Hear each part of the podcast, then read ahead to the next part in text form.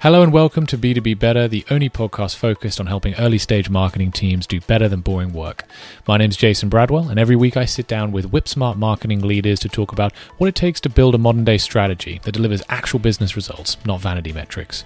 Each episode is packed to the rafters with actionable insights and takeaways that you can put into practice today. Let me help you be better than boring. Here we go.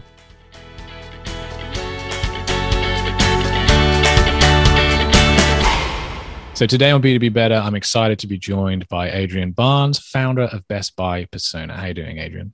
I am fantastic. How are you? I'm phenomenal. Uh, really glad that we finally got a chance to to talk after such a long time um, communicating on on Twitter. Um, and I have been a, a long time admirer of you and your. Um, the lessons that you share with the Twitterverse at large around buyer personas. Um, so tell me a little bit about you. Tell me what you do, and tell me how you kind of fell into uh, the, the, the buyer persona um, field. Yeah. So, well, I'm Adrienne Barnes, founder Best Buyer Persona, and I also do um, content strategies. So A and B, B2B SaaS content strategy. Um, and really that was the beginnings of me starting to figure out like what is a buyer persona and really realizing that they were not being utilized to their full potential. So when I started uh, four and a half years ago, I was a content writer. Um, I was researching about how to do um, copywriting. One of my friends, she was a, a stay at home mom, uh, but she had a job and she had a mortgage and she like sent her kid to private school and she was a single mom. So I was like, how do you both stay at home, not have anyone else support you, and like pay bills? What are you doing? How are you earning a living? And she said, oh, I'm a copywriter. And so that was my first introduction to like, what does that mean? Like, no, you're not writing legal law. Okay, so like you're writing content. Okay. Um, and really got on and just did like Coursera and those free courses that are out everywhere trying to figure out what is copywriting um, in my past life, I was an English major and an English teacher. So research writing was very like already close, very familiar to me, something I was well uh, versed in. And so it was a pretty simple jump. I tried to do a few like direct response landing pages, kind of understood the lay of the land for uh, copywriting and realized I didn't love like direct response. I didn't love landing pages, sales pages, that whole process. I loved the content, the long form content. Um, but the that direct response approach was always uh, my method. Essentially, it always kind of became the way that I started doing projects, and it's very heavy on customer research, right? Like always know the voice of your customer, understand what your customer wants. Um, as an English major and English teacher, those were the first things I taught as well. Before you write anything, know your audience. Are you writing you know, to a senator or are you writing to your best friend? Like that's going to impact your tone, your message, all of those things. So when I started writing for B2B SaaS companies, the first question I asked was, who's our audience? Who am I writing to? How do I write to them? What are their pain points? What do we need to know about them? Um, besides just like, hey, here's, you know, go write me 700 words about X, whatever topic it may have been. Um, I really wanted to make sure that what I wrote was the best. I kind of have this uh, ridiculous thing in my mind that if I'm going to do something, I'm going to be the best at it. Mm. As silly as it may sound, it is the the the gauge that I kind of point myself in all the time. Um, and so that's where it came from. And so people, I would had the opportunity to work with a lot of different companies, being freelance and uh, doing fairly good work. People would refer me to other people and other clients and other companies, and I asked that question every time and so I got to see, they would show me, they would share with me their buyer persona. And some of them would say, I don't know, you know, here's the buyer persona slide deck. We haven't looked at it. Like, we don't ever use it, but if you want to review it, here you go. And it would be like 62 pages of slides of just full on huge information.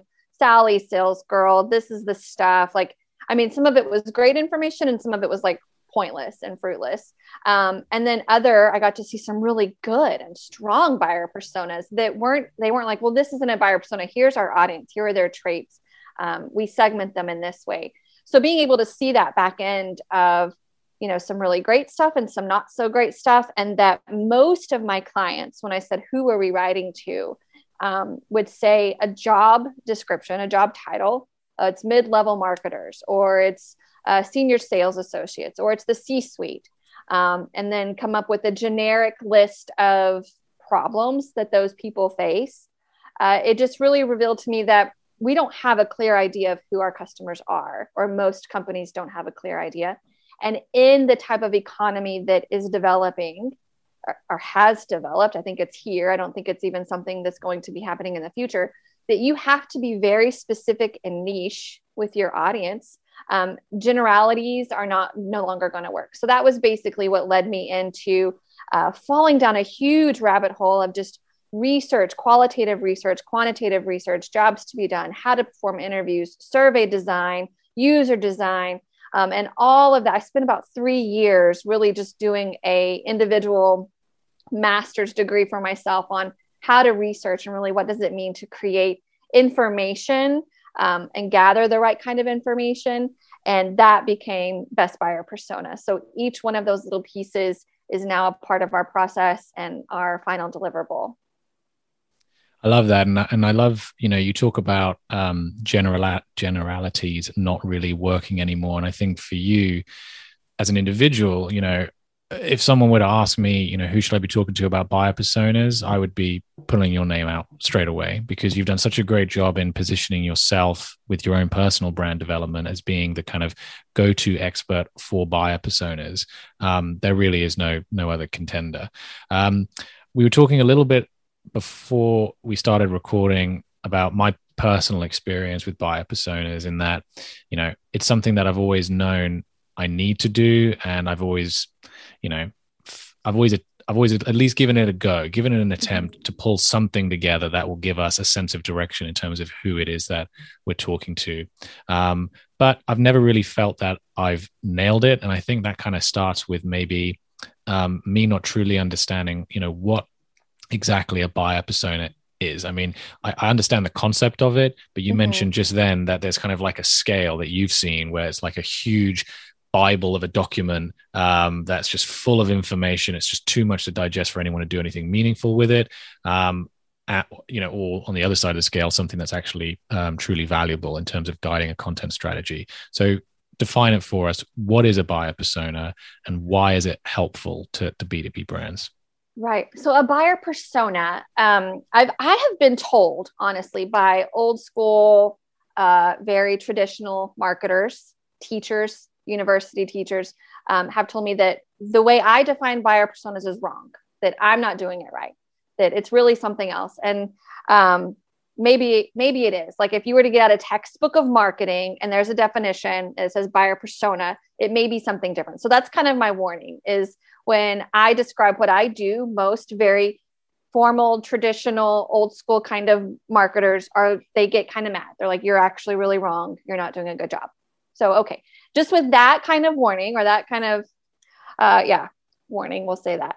This is what I really think a buyer persona is. So, what a buyer persona should do is it should inform the responsibilities, the roles, the rituals, and the job of your best buyers. And it should be able to do that by filtering through your worst enemies, those customers that like churned quickly, left horrible reviews, um, you know, shouted you out on LinkedIn and or blasted you on Twitter. Those were like, we don't ever want those customers to come back.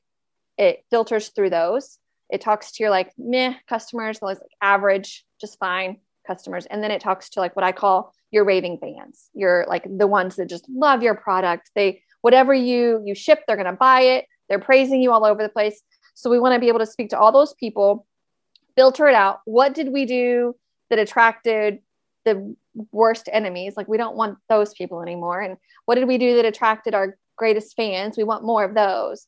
And so we really are able to create an entire profile uh, really a strong way to segment our group of people, our buyers, our best buyers, into a, a group of not just like, oh, well, this, this is their average job title or this is their average age, but really a way of grouping our people together that says, this is what they're trying to accomplish when they use our product or this is a major pain point or just there are so many different ways to segment outside of like the job to or your regular job description.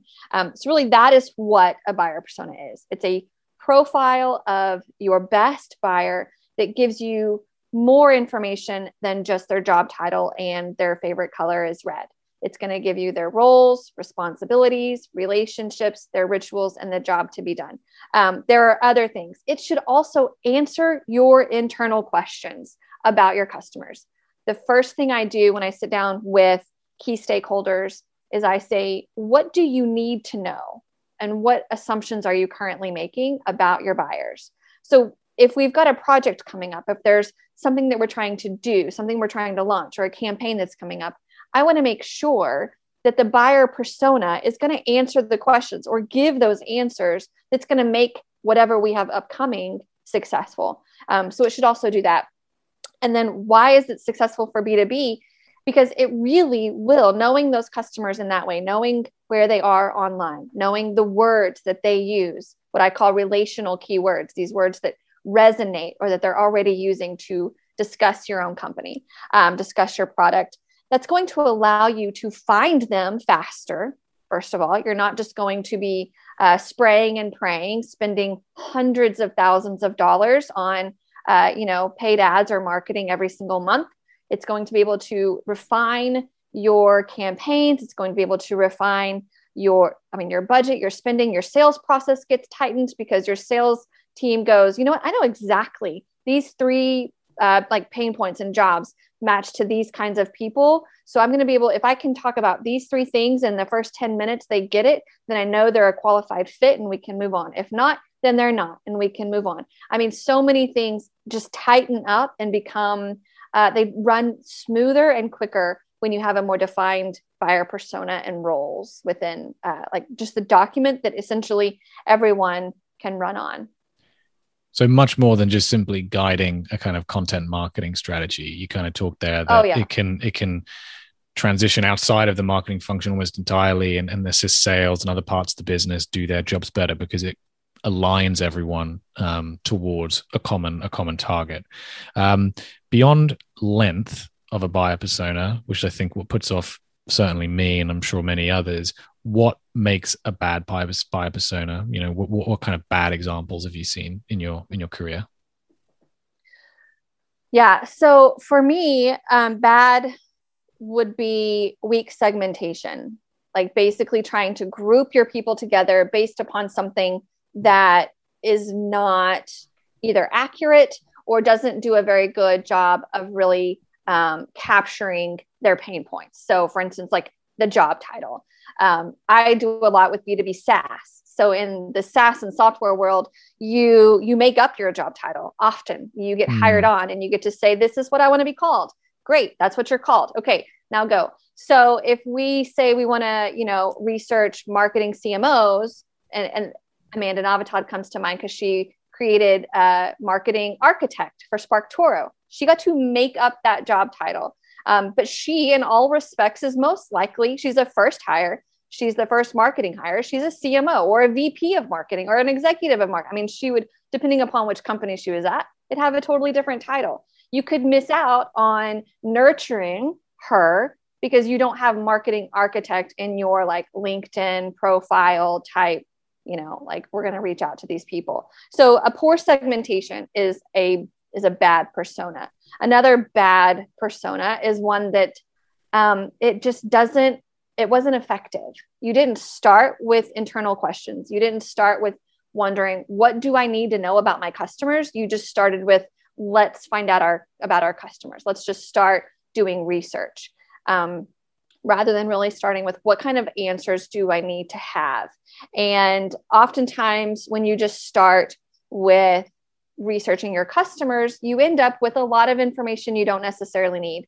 Um, and sometimes people love that. Like, I know that some people are like die hard. Yes, we're going to keep the, you know, if she were a superhero, she'd be Wonder Woman, and her favorite color is red, and she, uh, you know, walks her dog on the weekend and things like that. Like, somebody out there is going to say, I'm never going to stop doing that. That's my favorite part of buyer personas. And like, fine, by all means have that in there. But to me, it's a waste of time. Like why? I don't know. For me, it doesn't, it, you're not going to be able to tie anything you're not going to change your brand colors because your buyer persona loves red.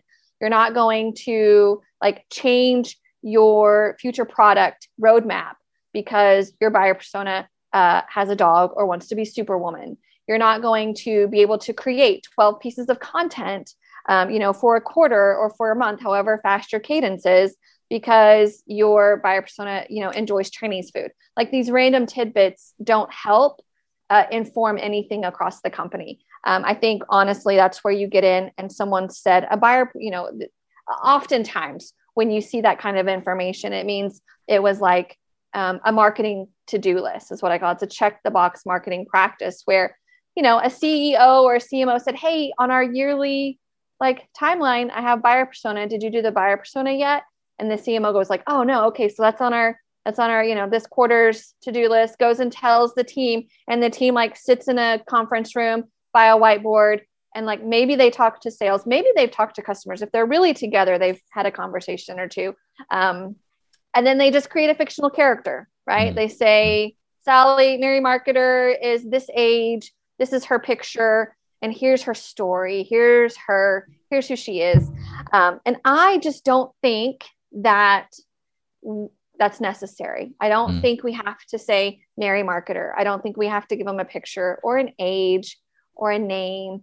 Um, actually, I've found in my research anecdotally, and when I've talked to um, cognitive or bias experts, they found that it does actually lay a foundation for bias in marketing. So not only is it just not effective or maybe even time wasting, kind of a waste of time, it can be damaging a little bit as well, or at least um, exclusive. It's not as inclusive as it could be possibly. So those are what some bad personas in my mind yeah. are. I'm glad you talked about bias because it seems to me that if you're missing that kind of that central step that you talked about there in terms of starting with the question, what is it I want to know about my customers? That seems to me like a bit of a slippery slope into making assumptions. You know, hmm. um, you sit there around the room, maybe with people who've been in the business for a while, um, be they in the marketing or be they in sales, and you just start throwing stuff at the wall that you know you you assume is true based on your own experiences but maybe doesn't necessarily reflect maybe it once reflected who your buyers were but mm-hmm. it doesn't anymore. And um yeah. you know is that something that you've that you've seen in your work that that bias can creep up in that case in that way? Absolutely. Absolutely. And i mean and the bias it's there's so many of them. There's our own confirmation bias right? Like we mm-hmm. know these are our customers and then we find that in our data. So look now we're validated that these are our customers. And so now we've created an echo chamber of these are the people when actually we've kind of forgotten that there's maybe a whole other segment around here that were could be potential customers um, but because we have usually it's because we've segmented with this idea in mind with these kinds of people in mind um, we've lost track that there's potentially a whole other group of people who have the same pain points or they're trying to achieve the same job um, where that we're missing out on. That's kind of why I like to segment or filter through my buyer personas by the job to be done. What is the thing they're trying to accomplish? Um, and once we know that, we can see what are the benefits they receive, what, what, what do, are the good things they get out of achieving that job.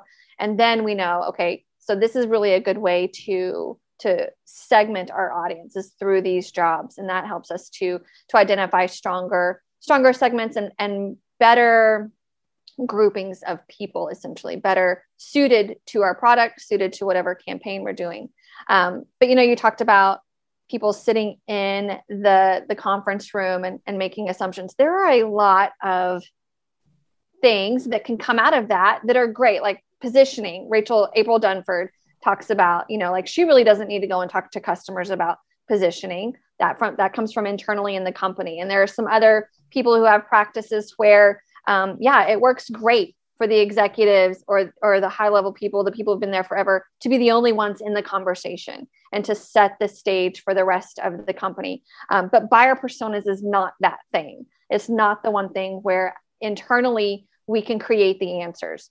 All we have internally are questions we have to go outside of the company to find the answers to those questions. Um, and that's really why I say start internally, ask those people the questions. And what I love to ask them awful is what are you assuming? What do you think you know that maybe you don't actually know? Because that really makes them be like, oh, well, I mean, we're doing things this way, but I guess we've never validated that. Or we've always thought it was this, but we've never validated that thing. So that's also another really interesting question to to pull out definitely from the group it's kind of segueing nicely into my next question, which was, you know, how do you actually go about creating a buyer persona? You know, you've got that internal buy-in. This is something we need to do, and we need to do it, you know, the right way, for want of a better phrase. Um, yeah. What are you advising your clients to do from that point? And then, as an extension to that, what is the kind of end result? Like, what are they holding in their hands at the end? Yeah. So I use, and I'm one of the only ones that I've talked to. We had a buyer persona summit with my um, client and partner audience back in July. So I talked to a lot of people who are really good experts in buyer personas and doing it in different fashions and different ways. And um, I was one of the only ones who use basically a four pronged approach, is what I call it. So we do customer interviews. So we're really hearing from the customer's words. We're getting to follow up questions and deeper insights and understand the why, right, behind their behavior. Um, then we do surveys, which gets to a broader audience. We can usually survey more people than we can actually get on the phone with. We get on the phone with about 20. Usually we have about 100 responses to surveys. Anywhere between 50 to 100 is a good number um, for me. And then I do social listening. So I'm also not just hearing their why and the motivation behind what they do, but I'm seeing what they say behind my back. Essentially, I'm watching what they're saying online. I'm looking at what they're saying about my product. I'm working up key terms that I know that are important to um, the the community that I'm trying to research, and then I use um, digital intelligence. So my tool is Audiense and SparkToro. I use both of those um, for different little aspects, and each one of them tells me basically where my audience is online um, what kind of affinities they have, who are the people who influence them, uh, the demographic information, which I still think is good to know. I just don't think it should be the identifying factor of your buyer persona. So, mm. should you know that 85% of your audience is male? Yes, know that. But does your buyer persona have to be male? I don't think so, because then you're you're missing a 15% of your audience, and that could yeah. be hundreds of millions of dollars. If you're Coca Cola, you know, and you think your audience is only male, you've lost out a lot of money. Um, so the digital intelligence informs that kind of stuff like who are the influencers where are they online what affinities do they have what people influence them the most um, so all of that then becomes the buyer persona so what we do with the interviews is we transcribe that data and i basically say i take those questions that the executives told me they need answers. Those become headline topics in a Google Doc. Then I take the transcripts, and every time someone talks about one of those topics, I copy and I paste it under that topic. And then what I do from there is it's just a slow process. It's almost tedious. It takes me about two weeks. Actually, I'm about to get into it with um, one of my customers, just where I just spend time reading through that document. I copy paste it. I put it in some word clouds. I um, read through it. I'm like seeing how many times put it into some Excel sheets, see how many times some positive things were mentioned, negative things were mentioned, um, kind of make tally marks of different things. And that that becomes, okay, I can really see what were the um, most important roles? What's a common way that your team is structured? What's some common responsibilities that we see that each person has? What is their tech stack? What other products do they use? Um, whatever those questions were, then inform the buyer persona. And then at the end, when I've done with all the analysis, it goes into a Google slide because I really want it to be simple and uh, adaptable. And I really don't think you should ever be done with your buyer persona. So I can your kickoff start. Um, you know, I levels engagement actually where some customers we do small stuff once a month. We're doing a little bitty projects, lit like mini personas every month. Mm. Um, and really that allows it to be i say if you're if you have a buyer persona project and it sits on your cmo's hard drive or in your Google Slides, then it's not doing its job. It needs to be presented to the entire company. It needs to be shared um, from the CEO down. Every team lead needs to know that persona inside and out and say, like, these are the aspects that are important to us. This is how this impacts us. Um, always there's a slide that's recommendations because when you're on the phone with that many customers, they're going to have ideas and things that they want to share. Um, and so those have become case studies and like new product roadmaps and just tons of different information for my clients. And so once we use it, I like always stress don't let this sit here. Go and now put this into play. You know, I make sure that I've shared it with product, marketing, sales, and CEO. Like that's really who needs to have the access to it because otherwise, you know, it might as well have just been a card that you've filled out on the weekend. Like we really need to make sure that we've put in a lot of work. Now let's actually um, reap the w- rewards of this information and put it to good use. You, you you talk about sharing it with a, a lot of different functions within the business that everyone from the CEO down to a junior engineer should be aware of uh, you know exactly who the buyer persona is that a company is going after are you do you have you found it found it necessary to reformat your findings differently for different groups of people within the organization i'll tell you where i'm coming at this from you know where i have done buyer persona research in the before um, it's, it's certain jobs I've worked at, you know, we have fallen into the trap of kind of throwing those kind of marketing Mary tropes around. And, you know, if this customer were a drink, they'd be a Negroni and all this kind of stuff. And yeah. I feel like now on reflection, we almost, you know, killed the idea or the use of the idea before we'd even started because it then comes across a little bit, and pardon my French, I am in France, but marketing wankery. You know, it's uh-huh. like, this is just marketing having a little bit of fun and maybe there's something in here but i'm almost put off by the fact that it seems like they're taking it as a bit of a joke so i know you said that you've got to move away from those tropes but do you still find you having to display the information in a different way for a ceo than you would do for a manager or differently for sales as you would do for product yeah so i don't necessarily create different slides for each different uh, business entity or business department that has, isn't invested but what I do is I talk to each one of those before the process or during the process. And I say, what do you need to know? What's the one, if you could have one like insight from this entire project, what would it be? And then what I want to make sure is that I have that person's like key insight, what they really wanted to know, because everyone has their own angle, their own perspective, their own like, well, if we this, then I think it'd be a success. This wants to know something different than the product lead than the CEO because CEO has like long term strategy in mind, right? Like CMO wants to get some quick measurement success, and the product guy wants to make sure that his product's successful, that like this is going to actually be great, um, and that they're going to use it. So, really, it's a matter of making sure that when I've gathered up these people's questions, that I've answered them correctly. So then when we're presenting to them, I can say, hey, you were really concerned about this. You wanted to know this. Here's where it is. This mm is where you learned that. Or this is how um, that question kind of came about um, and where the information gathers. Um, everybody usually has a central like a large high level goal. You know we want to know our customers. We want to know their pain points. But once you get down to a granular level and can really say but for you to be successful in your job what do you need to know? Mm. that's a different conversation. So um, yeah i make sure that that's included but i don't necessarily repackage it and create you know four different personas for each department.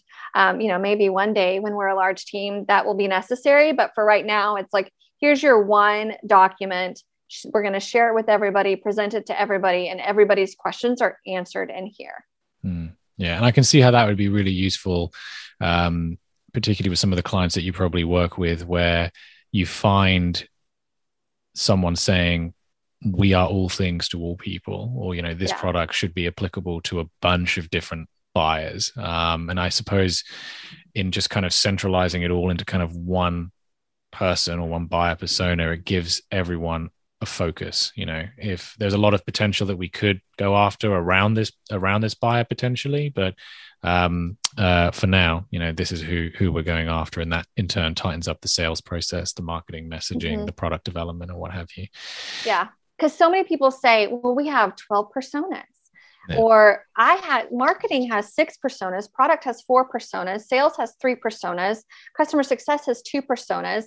So all together, you know, and it's like, well, actually, you don't. Or, I mean, I've never seen it. So I'm not going to say it's like universal, but I've never seen it where if you have all those multiple personas outside of maybe three or to five, maybe five is pushing it, um, where you are truly catering to those personas.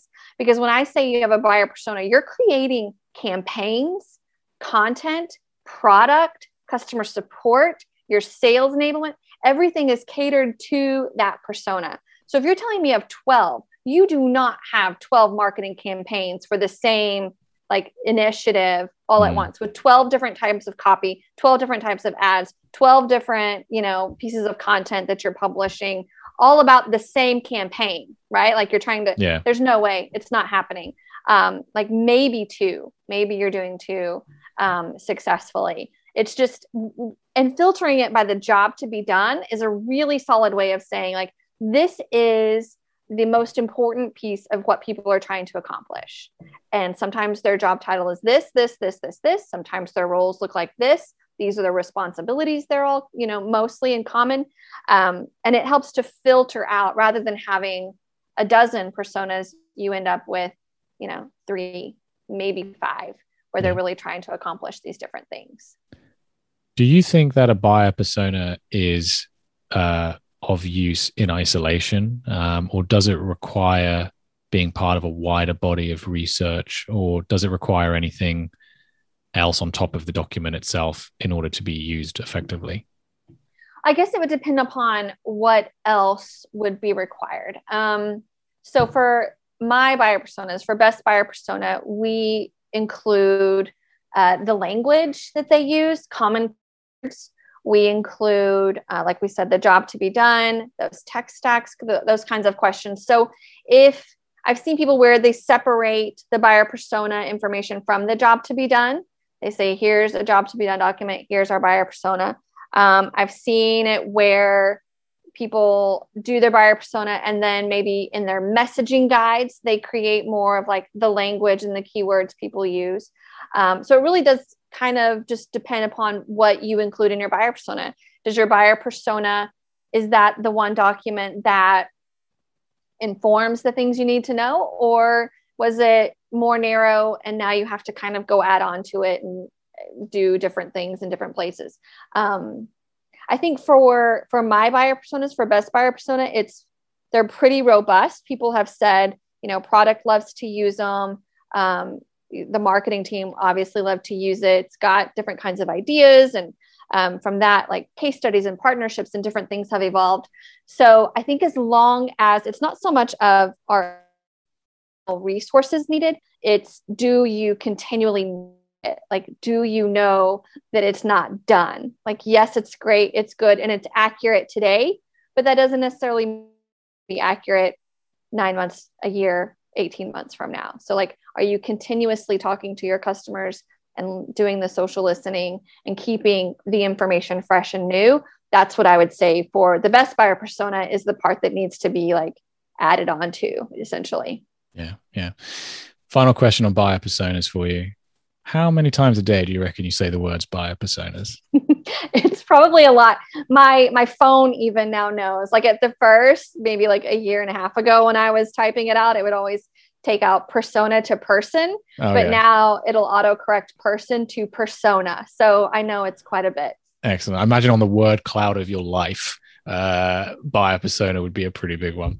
Um, Probably. Th- this has been a masterclass, Adrienne. Thank you in in buyer personas, and I'm certainly feeling more inspired than I was going into this into this interview on the value that buyer personas can can offer B2B okay. businesses.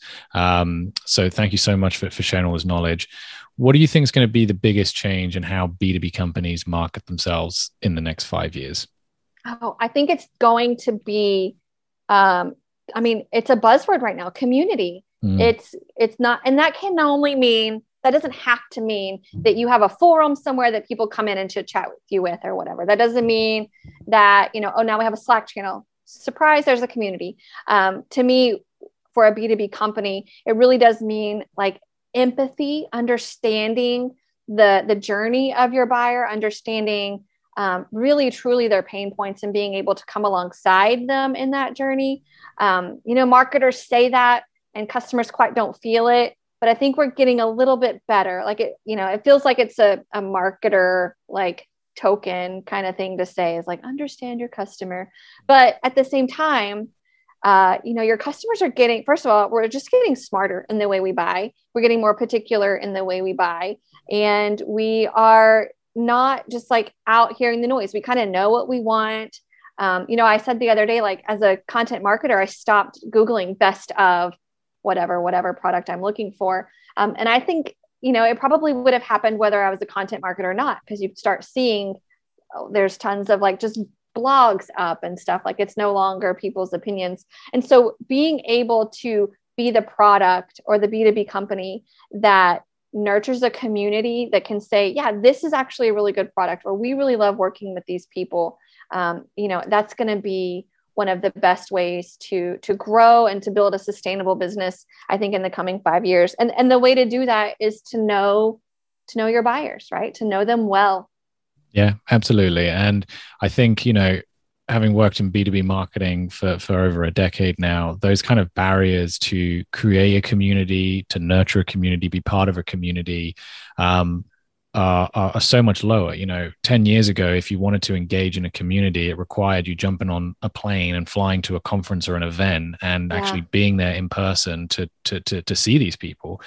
You know, now, and it's been accelerated by the pandemic, any B2B brand you know whether they are a startup or an enterprise fortune 500 company they have the opportunities they have the same opportunities available to them um, to a degree in terms of just either either fostering a community around their brand or just showing up you know yeah. and and p- turning up to where their customers are and you need to know where your customers are obviously um, which would come up through a great buyer persona exercise uh, you, you can just show up and you can start engaging with them on social media or on the forums wherever they are where, wherever they are. So yeah i, I couldn't agree more. Community um, a big big trend for b2b brands. Who should i interview next on b2b better? Oh you know who you should. Okay so charbel what is his last name? Charbel Semaan i think. Uh, he's on twitter. He is like just a breath of fresh air on twitter he is uh, he lives in DFW, same area as me.